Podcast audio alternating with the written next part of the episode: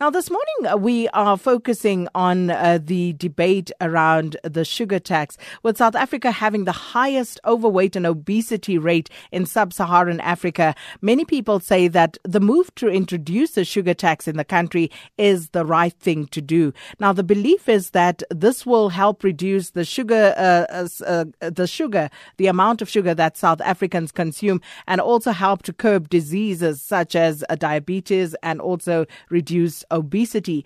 But there are, of course, others, uh, including industry players, who think that the sugar tax, amongst others, is an inappropriate financial instrument and that it will not achieve the desired reduction in South African obesity. So the sugar tax was suggested by Priceless South Africa, which is a division of the Wits School of Public Health. So on the forum at 8 this morning, we look at both sides of this particular debate and we also ask ask you, what are your views?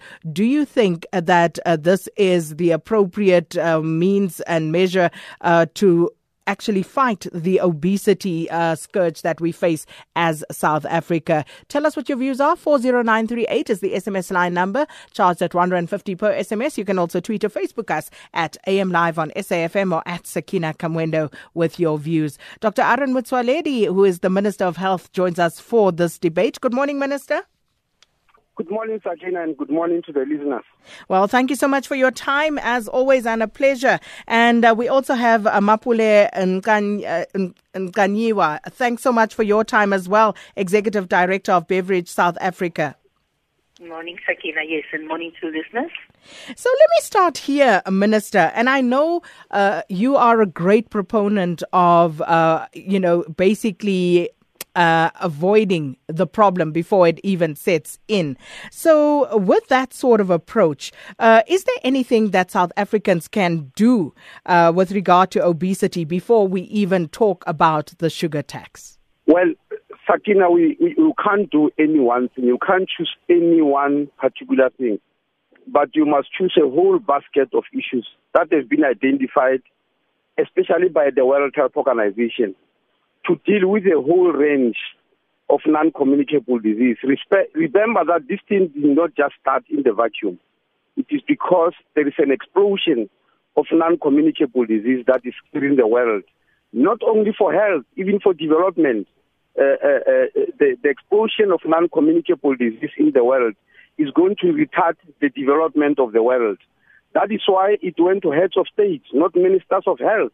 It was debated in September 2011 by the heads of states about what we do about diet, especially sugar, about cigarettes, about alcohol, about fat, about salt.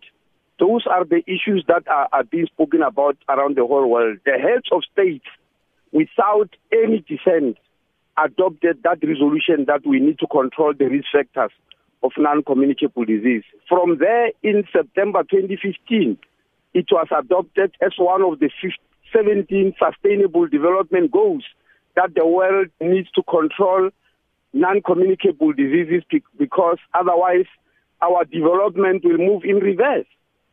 So, so it's a whole basket of things. The sugar tax is just one of the things in the arsenal.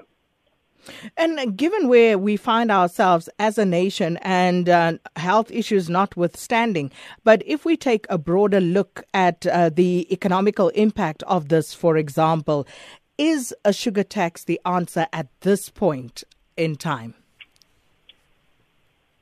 Sakina, it always has been. Remember that this, this whole issue of, of, of economy and health the, the argument uh, you are presenting, Sakina, is to put health on one side and put the economy on one side. Now, now the modern argument is that health and economy are in, inextricably bound.